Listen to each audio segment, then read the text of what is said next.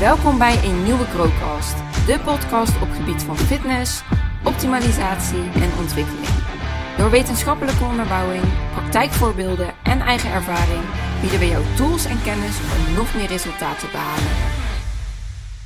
Hallo mensen, welkom bij deze nieuwe podcast.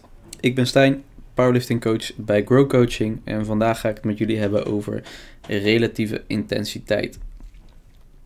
Relatieve intensiteit is ehm, iets wat een heleboel mensen misschien wel enigszins kennen. Ehm, misschien dat sommige mensen al wel bekend zijn met uh, Rate of Perceived Exertion, oftewel RPE. Ehm, maar ik denk ook een heleboel mensen niet. En ik denk dat dit voor veel mensen wel belangrijk is om te weten. als je begrijpt wat relatieve intensiteit is, dan ga je namelijk ook een stuk beter begrijpen hoe jouw trainingen in elkaar zitten. Uh, en met name uh, ja, hoe progressieve overload nou eigenlijk daadwerkelijk werkt. In plaats van dat je uh, denkt van oké, ik kan progressieve overload gewoon toepassen. Um, ga je daadwerkelijk snappen hoe progressieve overload kan plaatsvinden. Uh, dat klinkt misschien een beetje vaag. Ik ga het over een aantal dingen hebben, waaronder ja, wat relatieve intensiteit nou eigenlijk is, waarom het belangrijk is. Um, en uiteraard ook uh, waarom we het in de praktijk uh, willen toepassen en hoe we het uh, in godsnaam in de praktijk gaan toepassen. Um, dus laat ik maar beginnen bij wat het is. Nou, wat is relatieve intensiteit? We kennen allemaal intensiteit. Nou, intensiteit is natuurlijk gewoon hoe zwaar iets is, hoe intens voelt iets. Um, dit kan om je training gaan, maar het kan ook om je, om je set gaan, een bepaalde oefening. Het kan misschien zelfs om een herhaling gaan. De intensiteit van, een, uh, ja, van de, je achtste herhaling zal waarschijnlijk wat hoger liggen dan de intensiteit van je eerste herhaling.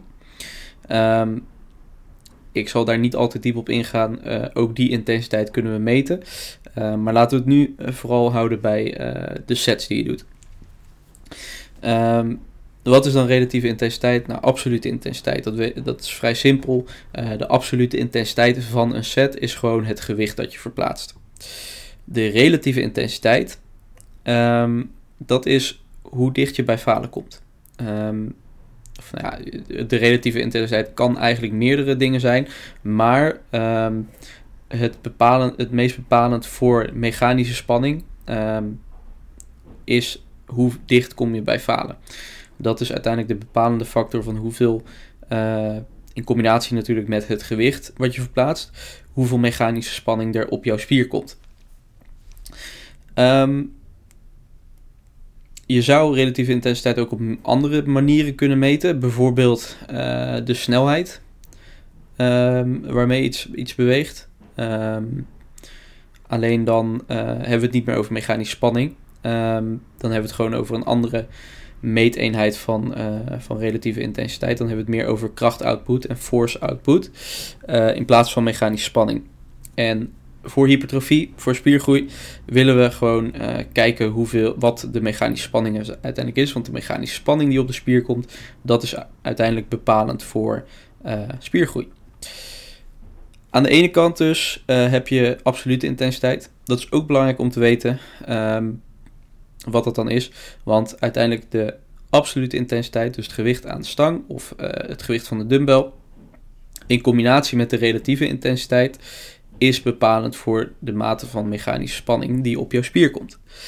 Um, je kunt een spier een beetje uh, zien als een elastiek wat oprekt en weer terugrekt. Um, aan de ene kant heb je het gewicht wat aan die spier trekt. Aan de andere kant ben jij zelf ook aan die spier aan het trekken. En ben je die spier, ja, die probeer je te verkorten namelijk, omdat je het gewicht in beweging wil brengen. Um, je kunt een beetje zien als de absolute intensiteit, dat is het gewicht wat aan de ene kant aan die spier trekt. Uh, en de relatieve intensiteit is eigenlijk een beetje de intensiteit waarmee jij dus ook weer aan het gewicht trekt. Um, waarom is het belangrijk? Um, iedere herhaling die jij doet, brengt een bepaalde mate van vermoeidheid met zich mee. Um, en die vermoeidheid, ja, je, je, merkt het waarschijnlijk zelf ook wel in je trainingen. Uh, iedere herhaling die je doet, uh, gaat een beetje langzamer dan, ja, dan de herhaling die je daarvoor deed. Dus binnen een set bouw je ook al vermoeidheid op. de relatieve intensiteit is dus uh, hoe dicht je bij falen komt. En hoe dichter je bij falen komt, hoe hoger dus de vermoeidheid in principe is. Waarom is dat belangrijk? Omdat de mechanische spanning die op jouw spier komt, die uh, is afhankelijk van hoeveel vermoeidheid jij in die spier hebt gecreëerd en hoe dicht je dus bij falen komt.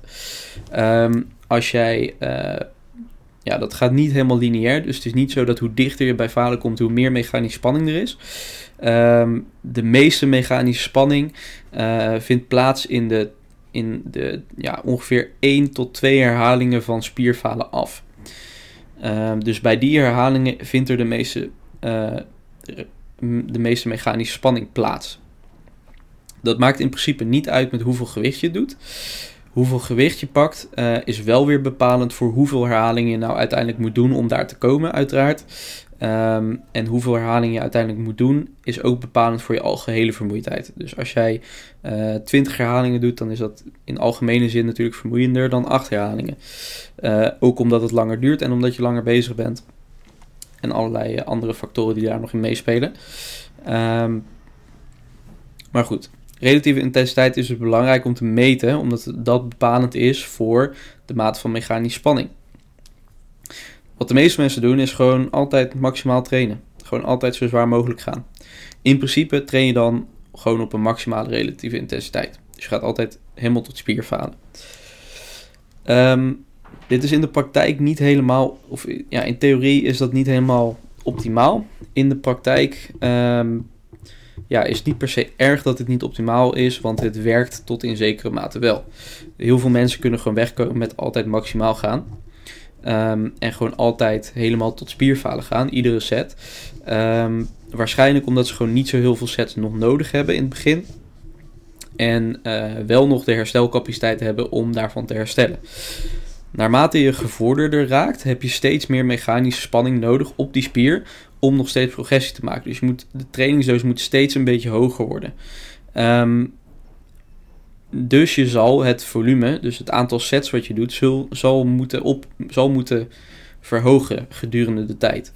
Uh, om nog steeds een, een adequate uh, stimulus te creëren om progressieve overload te laten plaatsvinden. Progressieve overload is namelijk niet het middel waarmee je traint. Want als je het gewicht omhoog houdt, dan knal je automatisch de relatieve intensiteit ook omhoog. Omdat je meer gewicht verplaatst. Stel dat je dat voor evenveel herhalingen zou doen, dan is dat natuurlijk zwaarder. En heeft dat dus een hogere relatieve intensiteit dan met minder gewicht. Um, dat betekent niet dat er, dat er progressieve overload heeft plaatsgevonden. Er heeft pas progressieve overload plaatsgevonden op het moment dat je uh, dus een, een bepaalde trainingsstimulus hebt toegepast. Um, en na die trainingsstimulus gaat het gewicht omhoog. Dus uh, na die trainingsstimulus toegepast te hebben, word je dus sterker. En dan moet je dus een zwaarder gewicht pakken om uh, nog steeds dezelfde relatieve intensiteit te krijgen. Dus als je sterker wordt na een trainingsstimulus, dan uh, ben je dus sterker. Dus als je weer even precies hetzelfde doet, dan zal die relatieve intensiteit zal afnemen. Omdat je dan ja, sterker bent geworden. Dus je zal dan met evenveel herhalingen en hetzelfde gewicht, zal je verder van falen afzitten. Dus het wordt makkelijker om die gewichten te verplaatsen. Op dat moment moet je vaak een zwaarder gewicht pakken. Of je moet meer herhalingen doen. Uh, om nog steeds tot dezelfde mechanische spanning te creëren. En als die mechanische spanning dan voldoende is om nog steeds progressie te boeken, dan zul je dat dus weer merken in, uh, in dat het dus resulteert in dat je sterker wordt. Stel nou dat je niet sterker wordt, dan weet je dus van oké, ik moet meer mechanische spanning creëren. Um, en je creëert niet per se mechanische spanning door dichter tot falen te komen of, uh, of, uh, ja, of meer gewicht toe te voegen.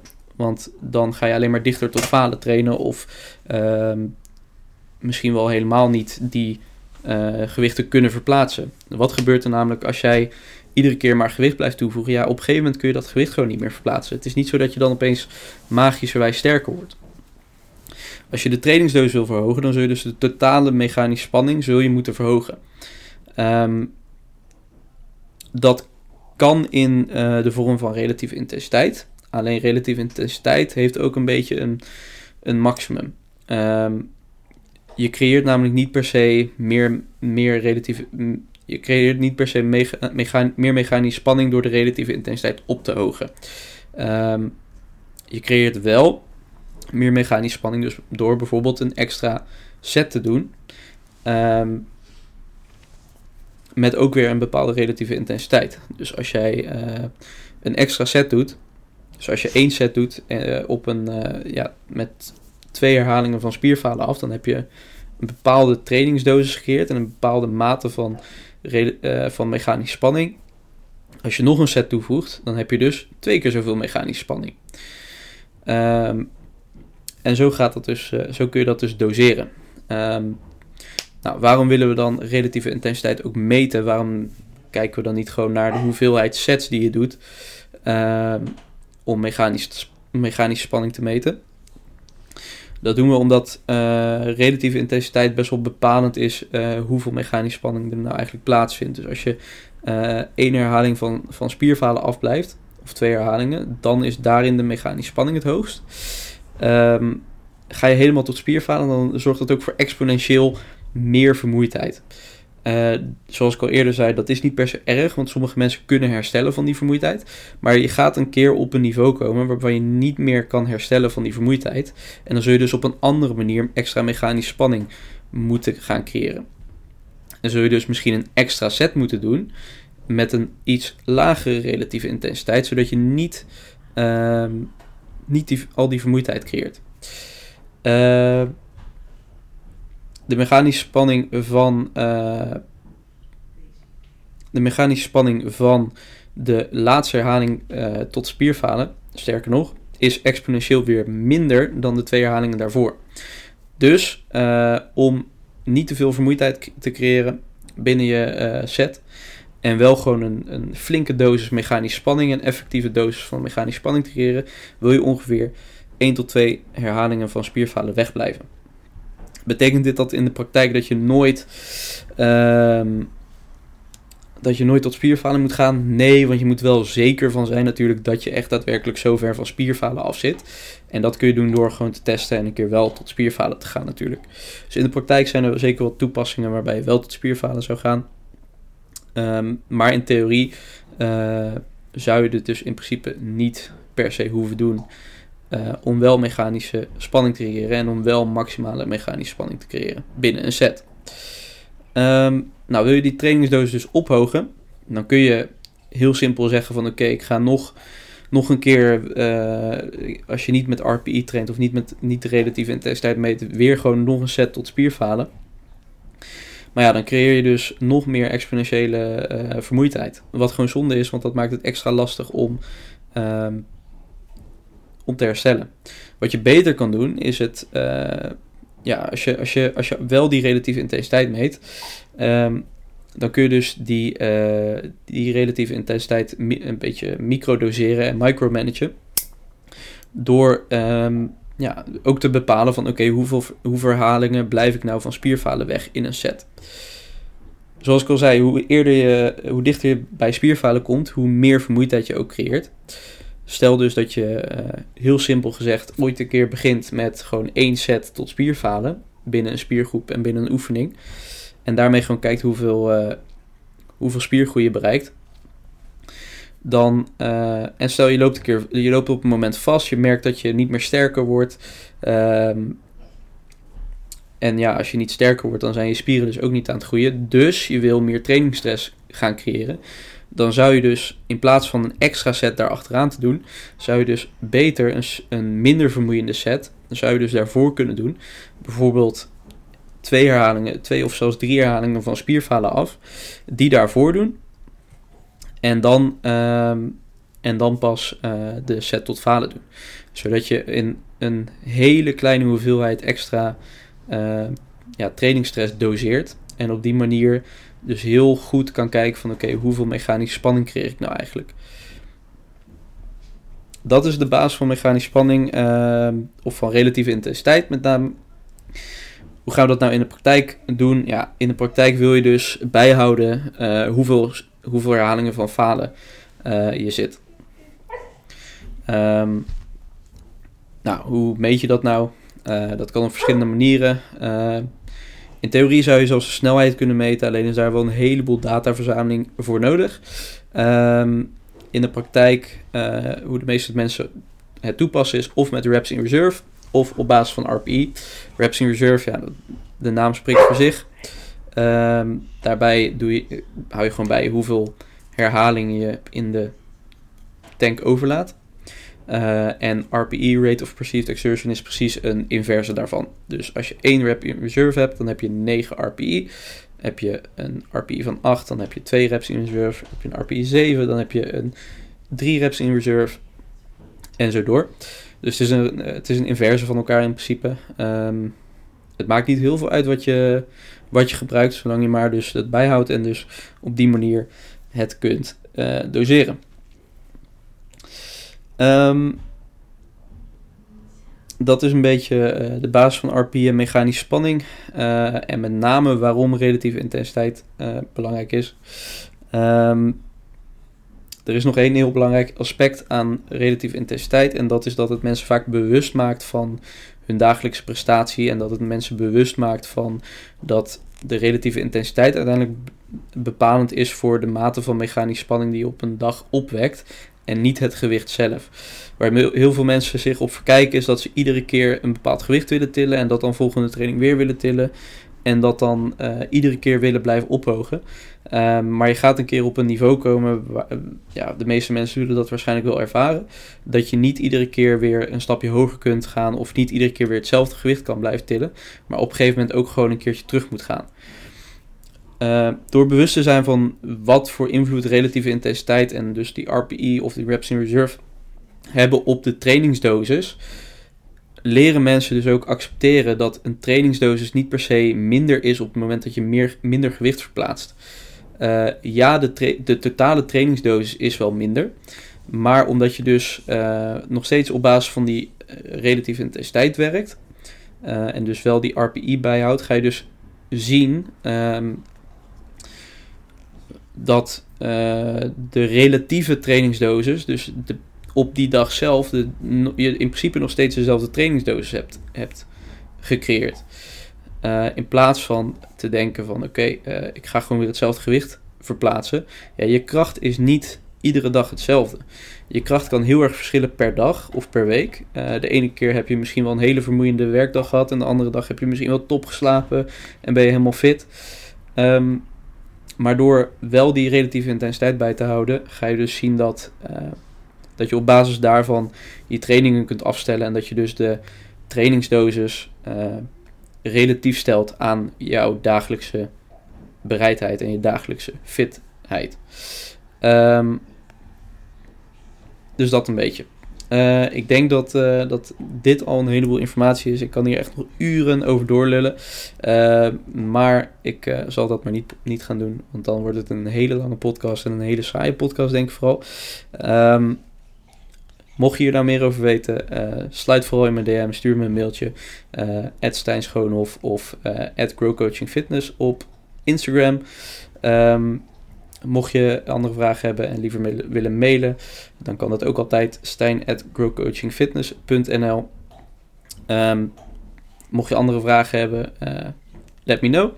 Dan hoop ik dat deze podcast waardevol is geweest en dat deze podcast je enigszins een inzicht heeft ge, uh, geven in relatieve intensiteit. Ondanks dat ik denk dat ik vooral een heleboel heb lopen, uh, ja, hoe noem je dat, lopen ramblen. Uh, ja, hoop ik dat dit toch uh, enigszins informatie heeft verschaft en dat het niet heel veel, heel veel voor verwarring heeft gezorgd. Ehm, dan wens ik je vooral heel veel succes met trainen en dan spreek ik je hopelijk later.